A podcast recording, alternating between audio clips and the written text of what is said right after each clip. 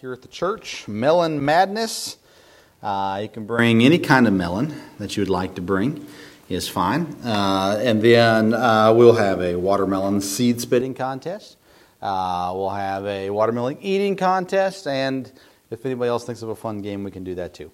Uh, water balloon? No, we'll save that for another another Wednesday. But uh, we'll have a good time there Wednesday night. Next month is our missions month, and uh, looking forward, like I said, having two different missionary families with us uh, there. Of course, July the third, we'll we'll kick it off.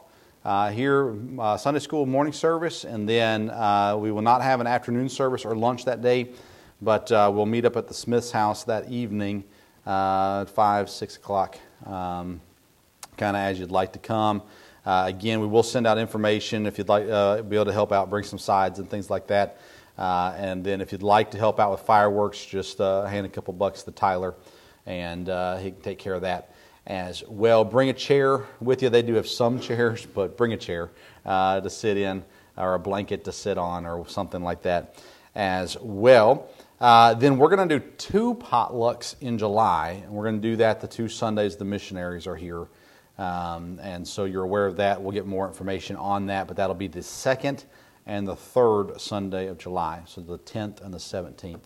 Uh, so you're aware of that as well. Looking forward to having those with us. And then don't forget about the Tolsons, our missionaries of the week. And uh, I will, I need to tell myself, don't forget, because I need to email you all their contact information. But again, just reach out, let them know you're thinking about them, praying for them uh, as well. And I know it's been an encouragement so far to the missionaries that we've done that with. So uh, that's that is good. Cleaning Saturday at six o'clock in the morning. No, what time? Ten o'clock. Ten o'clock in the morning. Uh, cleaning for any of the ladies that want to come over and help out. Um, I tried to do enough to say I did something uh, on Friday, a little vacuuming, but uh, it's been a little while since we've had a cleaning day. So cleaning day, uh, ladies, if you can be here 10 o'clock and help out with that, uh, greatly appreciated there as well. Anything else? Anybody else? All right, good. Psalm 119. You heard the uh, phrase C's get degrees. It's true, by the way. Uh, but uh, today I'd like us to look at three C's in this, uh, in this section of Psalm 119 and we can leave here more educated, maybe, than when we walked in. Uh, look in verse 145. I cried with my whole heart, Hear me, O Lord, I will keep thy statutes. I cried unto thee, Save me, and I shall keep thy statu- uh, testimonies. I prevented the dawning of the morning and cried. I hoped in thy word. Mine eyes prevent the night watches, that I might meditate in thy word. Hear my voice according unto thy loving kindness, O Lord. Quicken me according to thy judgment. They draw nigh that follow after mischief. They are far from thy law. Uh, thou art near, O Lord, and all thy commandments are truth. Concerning thy testimonies, I have known of old that thou hast founded them forever. So I'd like us to look, like I said, at three C's today crying, calling, and confessing. And then we'll be on our way this afternoon. Lord, I pray for your help as we look into this section of Psalm 119. I've been so encouraged uh, by this psalm uh, over the last several weeks. And I pray that today you would just help us as we look at these verses again, that we would be drawn close to you, Lord, that we learn more of you, and that we would leave here uh, with something that can help us moving forward in the days ahead. I pray in Jesus' name. Amen. Uh, first C is crying, and we see this through really the first uh, three or so verses here in this section. In verse 145, we see the ferventness of this prayer. He said, I cried with my whole heart. Hear me, O Lord, I will keep thy statutes. Excuse me. He, uh, he here put his passion into prayer. He says, I cried with my whole heart. it, it is a, an understanding of the sincerity behind the prayer that is being prayed. Um, he's not just thinking about other things while he's praying. Everything is centered and focused on this request. I cried with my whole heart, my entire heart. And he says, Hear me. Uh, throughout, excuse me, throughout. throughout the psalm uh, psalm 119 i have underlined the different spots throughout the psalm where he has a request something me hear me save me quicken me deliver me all throughout the psalm here, and it's amazing how many times he's asking for different things. But here he's saying, I'm crying with my whole heart, Hear me, O Lord. And he says, I will keep thy statutes. He continues to be steadfast on the fact that he is going to follow what God wants. Not only is it a fervent prayer, it's a frustrated prayer. In verse 146, he says, I cried unto thee, Save me, and I shall keep thy testimonies. This is a repeated prayer. We've seen it throughout Psalm 119 so far. And, and every time we come to it, it's, it's another time where Christ has yet to answer. And so frustrated here, not in a bad way, but frustrated with the sense that, that he's asking and it hasn't been answered yet. So what does he do? He keeps asking. The Bible teaches us the importance of continually asking God. Now, the Bible also talks about vain repetitions, and this is not vain or empty repetitions. That's more of the, uh, the chants, the recited prayers versus actually praying what's on your heart. And here he's calling to God and he's saying, he says there in verse 145, Hear me. Now he says in verse 146, Save me. He said, I've cried unto thee, save me, and I shall keep thy testimonies. And then he was very forward as well, as he says there in verse 147, that he prevented the dawning of the morning. The idea is anticipated. It's one of those things where it's not coming fast enough, uh, it's taking a little while. And so he's, he's anticipating that dawn of the morning. And then in verse 148, he talks about the evening as well, where he says, I prevent the night watches that I might meditate in thy word. It is the, the continual day and night meditation, thinking on, praying for uh, here the things of God. When everything seems to be going wrong, don't doubt God's words. And here the psalmist, his eyes, his, his mind is always on God's word and God's promises. The reason why he says, I will keep thy statutes, the reason why he says, I shall keep thy testimonies, he says, because in verse 147, I hoped in thy word. In verse 148, he meditate, uh, that I might meditate in thy word. And is a constant reminder to himself of what God has said, what God has done, therefore knowing what God will do. And it is a, it's a mindful understanding of his hope is in God's word. Remember, Psalm 119 is about God's word. And so he says here, My hope is there. I'm praying and you haven't answered, but my hope is in your word because your word says you will hear and answer my prayer. And so that's where I continue to put my trust, my confidence, and therefore I will continue to obey you because my hope is not in myself, it is in what you said and what you have promised and what you have proven already. And so we see his cry. Verse uh, number two, we see a calling. And we see this prayer described in verse 149. He says, Hear my voice according unto thy loving kindness, O Lord Quicken me according to thy judgment. Uh, we see that his prayer is based on God's love and nothing about himself. He says, Hear my voice according to thy loving kindness. Not hear my voice because of my need. Not hear my, my voice because of my righteousness. Not hear my voice because uh, of my worthiness. He says, Hear my voice according to your loving kindness. It's based on, on God's love. He's asking, um, uh, banking on God's love to answer him. And he's seeking here, he's seeking life. He says, Quicken me, make me alive again, revive me according to thy judgment. Uh, again, if we look through the entire psalm, we see a, a sense of urgency. We see a sense of almost depression, a sense of just great trial and tribulation on the psalmist's life and he's saying, God, I need to be revived. I need to be brought back to life. I need the, the answer of this prayer so that I can get back to being uh, what I once was. Uh, quicken me according to thy judgment. Again, not according to what he is worthy of, but according to God's justice and his judgment uh, here. He, in his prayer, he also uh, describes his danger in verse 150. He says, They draw nigh that follow after mischief. They are far from thy law. They were far from God, but close to him. Uh, you ever had an enemy like that before? You're looking around, you're saying, Man, that person is wicked. They are evil. But they're really close to you. David here looks around and he says, they, the, the enemies that I have, they are, uh, they are they're wicked. They're drawing near to mischief. and they're far from thy law. They're far from God, but they're close to him. That's the, that's the scariest kind of enemy. One that's far from God, but close to you. And here we see this danger being described for us to understand a little bit more about them. But not only is danger, we see his safety described in verse 151. He says, Thou art near, O Lord, and all thy commandments are truth. It brings me back to the Egyptians at the Red Sea. And you remember they leave uh, the Israelites, excuse me, and they leave the uh, Egypt and they go out into the wilderness and they come up to the Red Sea and now they they are in front of them is the Red Sea, behind them is the wilderness and Egypt.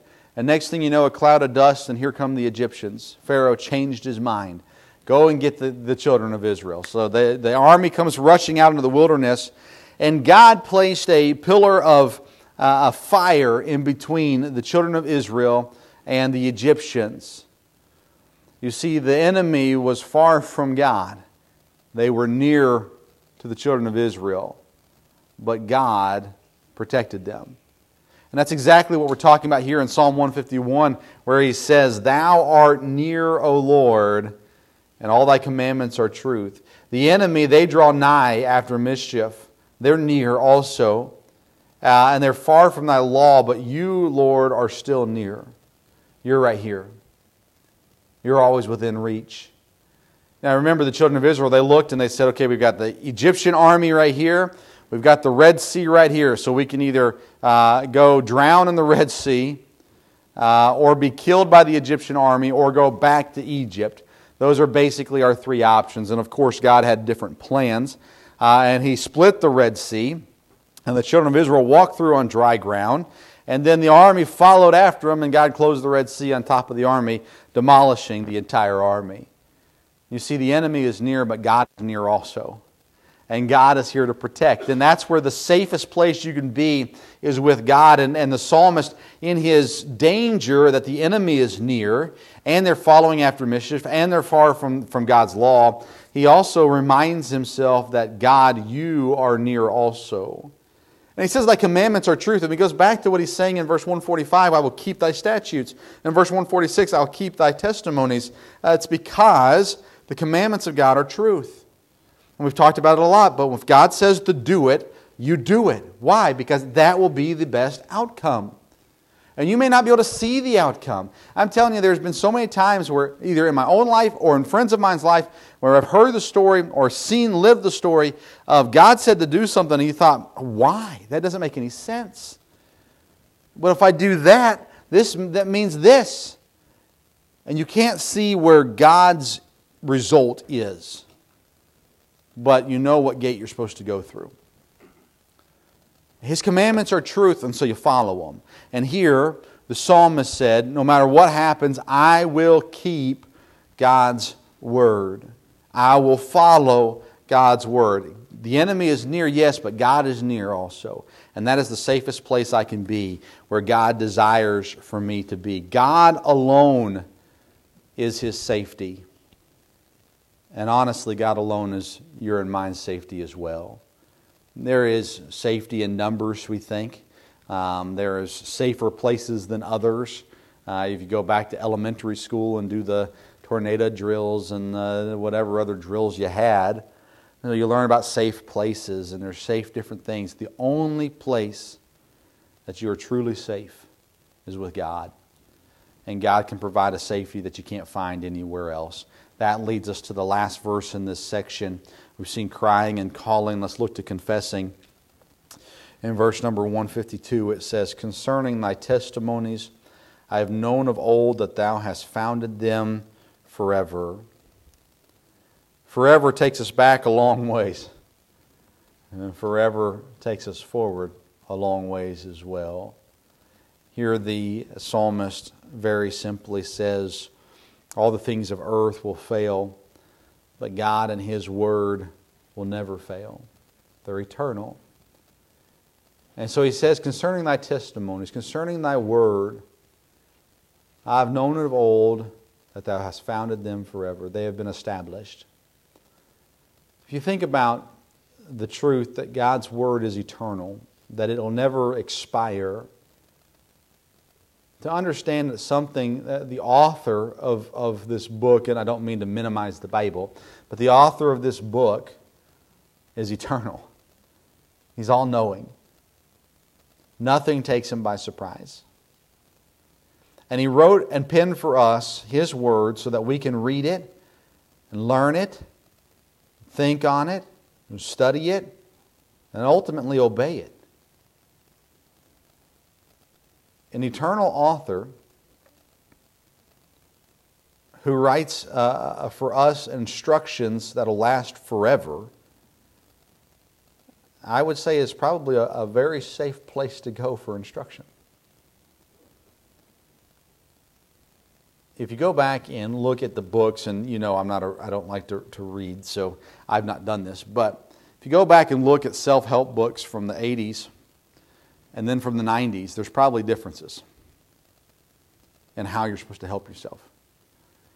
If you go from the 90s to the 2000s and you go decade at a time and just pull the self-help books from different decades, they probably say some different things, some different advice things that we've learned.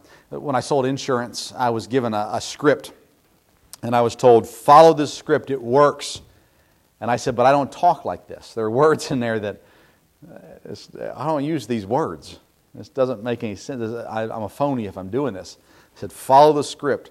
It's, it, it works. It's 100% foolproof. Follow the script. So I did. I memorized it, learned it. And about a year and a half in, they said, throw away the script. Start saying this. And I said, hold on a sec. You told me it's foolproof, 100% effective. Follow the script. I memorized it. Took time to memorize. I use stupid terminology that I don't use in my real life. And now you're saying throw it out. Yeah, it doesn't work. What do you mean it doesn't work? Things have changed. God's word doesn't change. You know why it doesn't change? It's because its author never changes. It's because its author is all knowing and knows uh, what was needed back in Moses' day, and he knows what is needed in my day, and he knows what will be needed if, if he chooses to, to continue this earth and what my kids need, and it's already in here. It doesn't have to be updated. It doesn't have to be changed. It doesn't have to be melded in with the times. It is eternal. And the psalmist here looks at it and he says, Concerning thy testimonies, concerning the Bible, I have known of old that thou hast founded them forever. That's why I can keep his statutes. That's why I can keep his testimonies. That's why I can obey God's word because it will last forever and it has exactly what I need in it for today and for tomorrow and for the next day and so on and so forth. One of the biggest reasons why Christians don't obey the Bible is because they don't claim it to be truth. If you ask them, they'd tell you it's true, but their life doesn't claim it. If you understand what the Bible is, if you can comprehend what the Bible is, you'd be reading it. It's important. It will take your life in the best possible direction. It will give you the best possible outcome. It will direct you. It will warn you. It will correct you. And so much more. Understand that God's Word has been founded, established, uh, uh, it is set forever. It will not change. And it will not change because it does not need to change. And it will not change because God is the same yesterday, today, and forever. So take God's word for what it is, read it, study it, learn it, apply it to your life, and follow it. Even in the hardships, even in the downtimes, even in the trials, just follow God's word. Have your hope there, established in what is eternal follow it, and I promise you will not regret it. Lord, I pray for your help, and I pray that you'd help us to be what we're supposed to be. I pray that you'd help us to love your word, desire your word, Lord, far more than we already do. And Lord, I pray that uh, as we see you faithful, Lord, our lives will be transformed, sanctified, uh, Lord, to what you desire for it to be, and that we would truly be uh, a people, an individual, a family, a church that you desire for us to be. So help us now this week. Guard us, protect us, provide for us, I pray. In Jesus' precious name, amen. All right. Uh, we'll be back Wednesday night at 7 for Melon Madness.